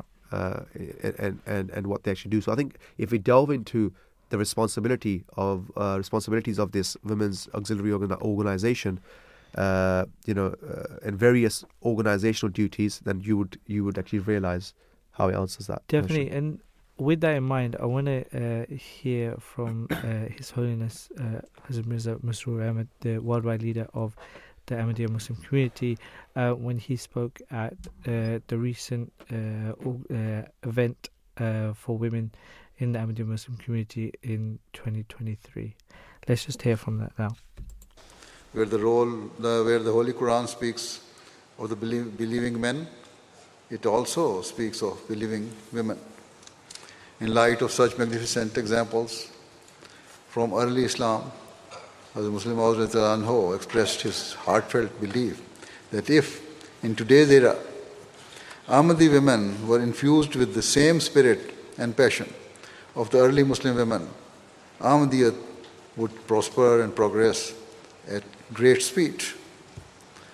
Thus, as Ahmadi women, you must recognize your duties to spread the message of Islam amongst other ladies so that the future generation of society can be rightly guided. Given the pivotal influence of women on their progeny, uh, the long term effect of preaching to women will have a more profound and longer term impact on society. In order to be successful in Tabligh, you must seek to increase your religious knowledge. Always remember that today, knowledge and prayers are our only weapons of choice in the cause of spreading Islam. In front of all Ahmadi women is the example of Hazrat Aisha, Anha, Anha, who, in terms of religious knowledge, attained a rank far beyond the men of her time or indeed any other era. Accordingly, women have the potential to scale the greatest intellectual heights, and so you must never underestimate yourselves. Rather, seek to fulfill your rich potential, as it will provide you with the capability to raise your children in a way that they grow to be beneficial to society. It will also enable you to defend your faith and beliefs. These days, once again, the issue of the meaning of Khatm Nubuwwat, the finality of the prophethood, is being raised very loudly by our opponents as they seek to incite people against Ahmadiyya. Now, Ahmadi Muslims claim that we, God forbid, God forbid, do not believe the Holy Prophet ﷺ to be the seal of the Prophet. Ahmadis claims that. In this regard, it was a woman who provided the answer to this question long ago on one occasion, while speaking about the status of the Holy Prophet ﷺ, Hazrat Aisha anha said, Say he is the seal of the prophets, but do not say that there is no prophet after him. With these insightful and profound words, Hazrat Aisha anha settled the debate by clarifying that whilst the Holy Prophet ﷺ was the final law bearing prophet, the door to prophethood remained open. She made this statement due to her wisdom and foresight, as she recognized the risk of future dissent over this issue. Regrettably, so called Muslim clerics who consider themselves scholarly and wise have fallen prey to the ignorance and falsehood that Hazrat Aisha anha tried to save the Muslim Ummah from. So now it lies in the hands of Ahmadi women to strive to emulate the example of Hazrat anha and guide the world. And that was uh, His Holiness, the worldwide leader of the Ahmadiyya Muslim community, um, really explaining the the impact that women can make and that he encourages them to make because I think that um, a lot of the time I, I, hear from different people, different uh, media perspectives saying about how the um, raising children isn't like a proper job or like, yeah.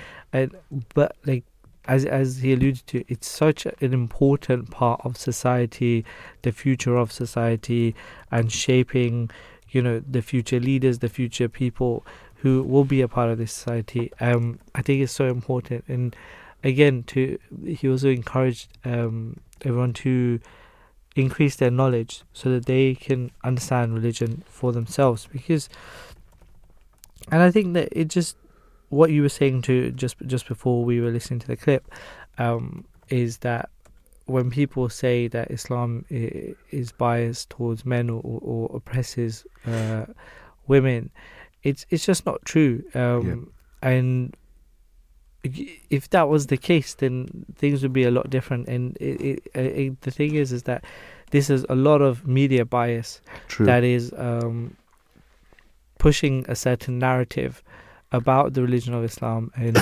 that's one of the things that we like to do here at Voice of Islam is to debunk those uh, myths and, and those um, misconceptions that people have about Islam. And um, I think we're going to go next to our next caller, uh, who is Dr. Bushra Khan. Um, she is an inspirational poet, a lifestyle well-being doctor, and motivational speaker with a background in emergency medicine her volunteer work extends from Pakistan to Mauritius. Since 2019, she has contributed to the UK community through Quran commentaries and translation classes. She is the author of Music of the Broken Shackles. With that introduction, we'd like to welcome Dr. Bushra Khan to the show. Um, welcome to the Drive Time Show here. Assalamu alaikum. Assalamu alaikum. Um, could, could you please share your journey to um, from being regional president in Islamabad to serving as a homeopathic practitioner in Mauritius and now in the UK? How has this shaped your perspective on the community service and your connection with Lajna Imaillah? Uh, yes, uh, my journey of uh, community service and connection with Lajna Imaillah, uh, apparently, though uh, it spans three continents and different roles from administrative to healthcare and then educative. Yet uh, the underlying motivation has always been the same. It's all about finding your purpose in life. And that's what defines clear goals and priorities.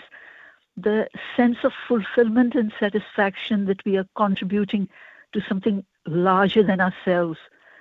Uh, for, uh, you know, we are so fortunate to inherit this blessed bond of affection, compassion, comradeship, and affiliation, which is called uh, Lajna Imaillah. And I think in a world torn with deepening conflicts, rivalry, hostility, and uh, rising disillusionment, this unique sisterhood of Lajna, it really stands out as a haven of peace in our turbulent society. And I, I feel that we are really, really, we are blessed to have this uh, uh, bond of affection, compassion, uh, and comradeship. Uh, it's like like a garland of love uh, encircling the globe from east to west and north to south. I mean, it's something so unique and so different that when you feel and realize that you're part of something so special, then you you really want to give back all your God-given faculties for the service of uh, of uh, of a larger cause. It's actually uh, Lajna Imaillah is actually part of the master plan uh, of uh, God that uh, that the Messiah of the latter days will uh, unite mankind in the latter days, and Lajna Imaillah is also a very important part of it. So when you see things in that perspective, continents, countries, your profession, what role you're playing, that becomes secondary. The only thing which matters is that whatever uh, God has given you, all this is, I mean, uh, this is how at least I feel, and I'm sure uh, most of our members they feel like that. That I feel and I believe that all my faculties, my talents, which uh, God has given me, I, it's uh, it's a kind of a trust, and I'll be answerable for it. Uh, I mean that did I make uh, use of it uh, in the cause of uh, God? Uh, for that was the prime purpose why He gave me all these faculties. The satisfaction, the fulfillment of giving back to society or in um, different roles, and it's even more satisfying for me that, uh, Alhamdulillah, that God has blessed me with so diverse sort of uh, talents that uh, it's really, really, I thoroughly enjoy uh, serving uh, this lovely Jamaat uh, in every capacity. And thank you, thank you so much. Basically, basically, it's all interconnected. Very beautifully and very passionately put there. Um, just continuing from that, um, with a background in emergency medicine, poetry, and motivational speaking, uh, how do you try to integrate these diverse skills in your work with Lajna Imaillah? How does your uh, medical experience, let's say, you know, influence your approach to well-being and motivation within the community? Uh, actually, I don't uh, really try uh, and do it. Basically, I feel that my approach has always been holistic, that I believe that mind, body, spirit uh, should be in alignment. And I always, even in my medical practice, apart from uh, I mean, like, uh, apart from the one which I was uh, doing uh, as, you know, serving the Jamaat as a homeopathic practitioner in Mauritius for quite a long time. Uh, apart from that, because that was I was doing on weekends and I was working during the week as a uh, emergency uh, medical officer. So uh, what uh, what I believe is, in, apart from the Jamaat, also my approach has always been the same. That I always used to, uh, when patients used to come with me, I used to give them spiritual therapy also, psychological therapy also, and uh, de-stressing. And I used to only focus upon their physical health. So for me, uh, uh, apparently, uh, it might look that I have these diverse skills, from, but for me, it's like uh, different parts of uh, the body. I mean, I I, I make use in a very integrated manner. I mean, it just comes naturally. Right, and so we firstly we want to congratulate you on winning first prize in the English poetry at the UK Lajna um, the Women's Association uh, Ijtima uh, gathering that you had this year. Um, could you share the inspiration behind your award-winning poem uh, on the theme, uh, which is the centenary, which we're discussing today, and how poetry serves as a powerful medium for messages of peace and community spirit? Definitely. Poetry is, I think, the most powerful um, that um, I mean, uh, we are different from other living uh, animals. I mean, humans. The the supreme gift which uh, uh God has given us is the power of communication, language, and I think the most exquisite and most uh, powerful um, mode of expression is poetry if you see if even in the word of god the holy quran when you see that there uh, in many of uh, the uh, chapters of the quran there is such a beautiful flow of um, rhythm and rhyme. And this shows that if the, the creator himself has used that rhyme and rhythm means that it is uh, in alignment with um, our physical, mental, psychological, spiritual makeup. And this is the ultimate form of communication and the most powerful. In Surah Rahman, you see, I mean, uh, it all comes like uh, uh, everything comes in rhyme, and uh, Surah Rahman is extraordinarily powerful. It has healing properties and all that. And uh, I mean, that was something ultimate, which I mean, but because we are created by the same creator, he gave us all these tools. And I uh, believe that poetry is a really, really powerful tool to uh, all the sensitive issues, I think, can be very, very effectively communicated through poetry. Uh, you wanted to know about uh, the, the uh, the motivation behind yes, my yeah. my poem. Your winning poem, yeah. Yeah, yeah. So uh, motivation was, uh, as I told you, this about uh, about Lajna. If you uh, want, I can. The poem is in front of me at this time. I can just quote a few lines if you want. Yeah, Would you sure. like that? Yeah, that'd be great. Yeah. Okay. So, because the whole poem is very long, it'll take a lot of time. I'll, I'll Yeah. just uh, mm, uh, a, a little bit. I'll Maybe a couple. uh, yeah. Uh, bright smiling faces and helping hands outweigh the riches of all the lands.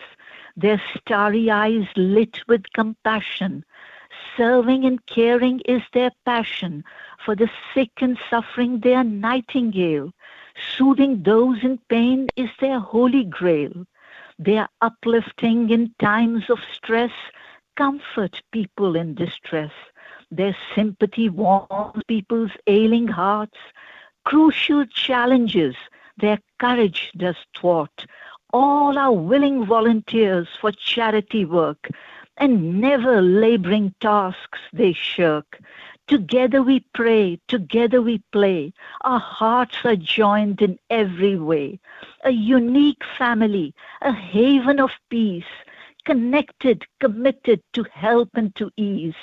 An army of educators and social workers striving for a common sublime cause with fervor.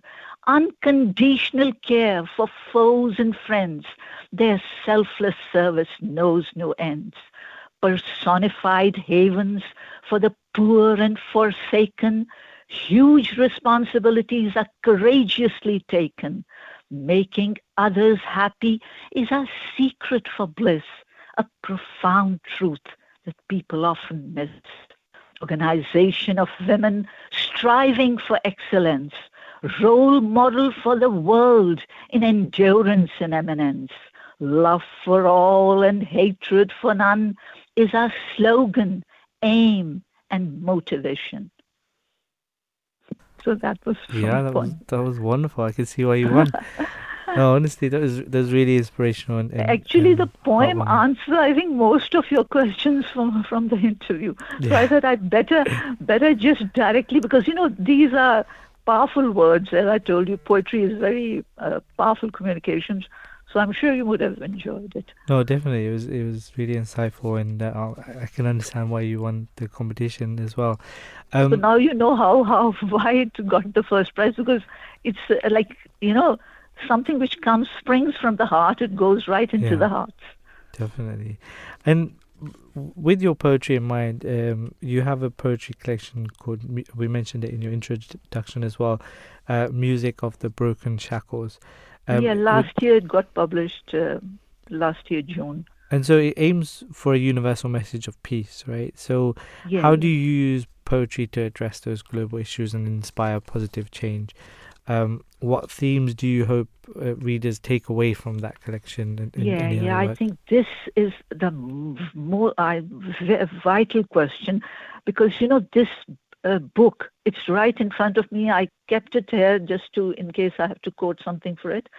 Uh, uh, I'll just give you a, in a brief nutshell that uh, this uh, poem is really, really extremely important for me. I'll just quickly share with you. Uh, just please check me if I take more uh, time because I'm not looking at the Yes, watch. of course. Uh, yeah. So uh, what I need to say is that this book, why basically it's so important for me, is that uh, uh, you know, it, I wrote it in a span of like two years, uh, one by one, one by one, and poems used to like I was inspired for, by themes, and basically what I wanted was I used to just lie down and close my eyes and think of the main themes of the Holy Quran. I used to think that what are the main, uh, you know, uh, rel- uh, I mean, themes like practical of uh, application uh, on, on which is needed, which uh, God wants to convey to us. So I wanted to pick one of them and then create a poem. And then I, I think because of because God knows that what was my intention, that I was really inspired, and I every time I used to finish a poem, I used to go, do uh, a sijda shukr, a, a, a prostration of gratitude, uh, and I used to say aloud that, "Oh God, I haven't written it. You, you, are, you, you just used my pen. It's you who made me write it." So what I mean to say is that this book for me is not just a poetry book. It's like, um, like you know, I mean, I don't want to. I'm a very humble person, but just talking about Rumi, like um, about Rumi, somebody uh, has said a Persian uh, in Persian that Rumi's, um, uh, you know, uh, poetry is like Quran in the uh, Persian language. So, I mean, on a very, very humble, very, very little small scale, like you, you can see, I was inspired by this and I was trying to follow in the footsteps that in English, which is now the one of the universal languages, why not make a, a poetry book which has themes of the Quran? So I'll just quickly, you know, from the back page of my book, I have uh, just Natla, I'll just mm, tell you what is written on the back page. Uh, Music of the Broken Shackles. This is the mm, title of the book. Uh, this, uh, this I'm reading from the back. These are songs of the soul breaking free from the enslavement of shackles of prejudice and hate. The broken shackles, what I mean is, is actually when the shackles break, and that is the music. And those shackles are the shackles of prejudice and hate. Heartfelt aspirations for a world of peace and harmony, equality and justice, tolerance and regard. Visionary poetry which seeks to shun discrimination and inspire to uphold the honor of humanity by appreciating the beauty of human diversity. You are taken on a journey of reawakening, empowerment, insight, and the elusive quest for meaning, purpose, and reality of life. This was just at uh, the nutshell Yeah. at the back of the book. And uh, if uh, you don't have, do you have any other question? Or? Yeah, I have a final question for you because. Uh, but um, if uh, before uh, that final question, if you want, I will. I can just quickly touch upon the just the contents which uh, of the poem, which I think are very unique, and uh, I will just uh, read out to you the. You will know how diverse the book is. So the first poem is Global Family. It's about global peace. Then the shackles, it's about, uh, you know, uh, the uh, sense of, uh, you know, the right of uh, self determination. Then unburden your soul is about clearing your heart of all negative emotions. Then magic of giving is about giving back to society. Then in in wild pursuit of an endless mirage, this is about the moral uh, degradation of our society. And then clarion cry is actually uh, about uh, uh you know uh, the message of the promised Messiah uh, for this world to unite mankind in the latter days. So I've named it the clarion cry.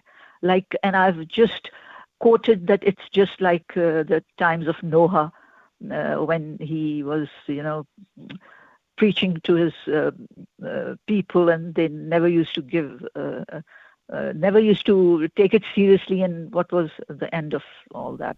Right. So then, story of diamond. Then uh, there's it's about the diamond, how uh, a coal after you know all those adversities becomes the diamond. So just to touch upon it, and just it can apply on humans also. You know, versatility yeah. and all that then uh, seize the day is about uh, uh, the uh, you know how the time of life is quickly passing by. Beyond the stars is uh, also about uh, the higher purposes of life and aspirations. What humans should have the qualities actually. Sure. And, uh, and empathy. Why is about the purpose of life. Blueprint of life is about DNA. I have used it as a proof for the existence of God. And then love thy neighbor is about. Uh, I, uh, appreciate your your extensive uh, detail with yeah, that. There um, are many others, but I think yeah. it'll take too much of. Uh, Definitely, I, and I just really want to get to the last question, which is um, yeah, as a producer of the Poets for Peace show here on Voice of Islam Radio UK, uh, what made you um, or, or, motivated you to start this initiative? Um, yeah, if you could just tell us uh, more about that, that'd be awesome. Uh, actually, uh, actually, the the role was uh, proposed to me. I think because uh, uh, I had been contributing to Voice of Islam, my poetry, so I think they knew that I have this talent. So I was proposed, and I accepted it because I always feel that whatever God offers you, it's like you know, it's it's the will of God. Yeah, so, no, definitely. Uh, and then I think now that I'm full fledged in involved in it, and I'm really, really enjoying it. And I think that it's the channel that is really, finally, the best place for me for to you know use all my talents in every way. Definitely, that's great. And thank you so much for your time today. We really appreciate it. And we'll, I'm sure we'll have you again soon. Thank you. Okay, okay. Assalamu Peace be upon you. That was Dr. Bushra Khan who was talking to us about poetry and how it is impacting the world for better. Um, we heard more about her poetry collection as well. Um, bringing it back to the topic at hand, um, I wanted to just highlight the fact that there, if there is any misconceptions that people have about Islam and the oppression of women, I feel like one of the best examples that you can see um, to counter that that um, allegation uh, is the Women's Association of the Ahmadiyya Muslim community because they truly are working towards um, building a better world, making sure that they are educating the future generations to impart uh, and bring peace and to really truly live by the motto of love for all, hatred for none. Um, and the responsibilities uh, of the Women's Auxiliary Organization of the Ahmadiyya Muslim community uh, typically uh, hold uh, various organizational duties. Um, I'm just going to share a few of them. There's finance, um, which is which is the department responsible for uh, helping its members about the importance of financial sacrificing and educating members on the significance of um, all of the uh, guidance around that. There's health and fitness, um, which is uh, concerns itself with enhancing um, health and fitness of the mind, the body, and the spirit of women, girls, and babies. Um, and publications, which works uh, to serve as a mean to disseminate information uh, and educate members and promote the teachings of Islam. Uh, the publication efforts of uh, them uh, encompass a range of activities, which include magazines and peri- periodicals, um, educational material, newsletters, uh, online platforms, and another one is um, proclaiming, which is uh, spreading the true message of Islam and Ahmadiyyat to the rest of the world. And um, the last one uh, I wanted to share, which I think uh, is one that really makes you um, makes you remember that they're really making a difference in society, is uh, the Service to Humanity uh, department which uh, endeavors to just help those who are in need in our society. Um, they it focuses on those beautiful teachings of Islam um, to strive to relieve the pain and sufferings of mankind, regardless of religion, uh, color, creed, um, to create a bond of love and harmony amongst one another, regardless of um, race, culture, or creed. Uh, and then, as as we men- uh, mentioned with our guests, uh, they hold crucial roles in Humanity First, uh, which is an international charity initiative that beautifully encapsulates the uh, Islamic beliefs in serving mankind. So uh, we're coming up to the end of the show. Um, Raheel, is there any parting thoughts on this subject that you want to share? Yeah, I think the parting thought is is the verse of the Quran which says, "You are the best people ever raised for good." Of mankind because you have been raised to serve others. You enjoin what is good and forbid evil and believe in Allah. Uh, it is from chapter 3, verse 111. And the second caliph uh, explaining it basically said, By khidmat khalq, which is serving mankind, I do not mean service of Ahmadis or Muslims alone. Rather, it, I, I mean service of all creations of Allah without distinction of religion or nation, to the extent that even if an enemy is in difficulty, you shall help them. This is the true sense of serving others. And so, in the collaborative journey uh, as the servants of the Jamaat, the Lajna Ima'illah, who are the uh, you know the auxiliary uh, the auxiliary organization of the Ahmadi Muslim community, played a pivotal role in fostering unity, empowerment, and the propagation of the teachings of Islam. And the endeavors stand as a testament to the strength that lies in collective service, dedication, and the pursuit of knowledge. And in the words of the Khalifa, may it be that your sacrifices and unwavering loyalty to your faith come to be recorded in the history of Islam. Thank you for that. And uh, we wanted to thank the producers, uh, Azka Hina and Farah Mirza, for helping us produce these shows, and to the tech team that have always enabled us to do these shows. And for any, uh, please forgive anything that went wrong, and we look forward to seeing you on the next time on the drive time tomorrow at 5.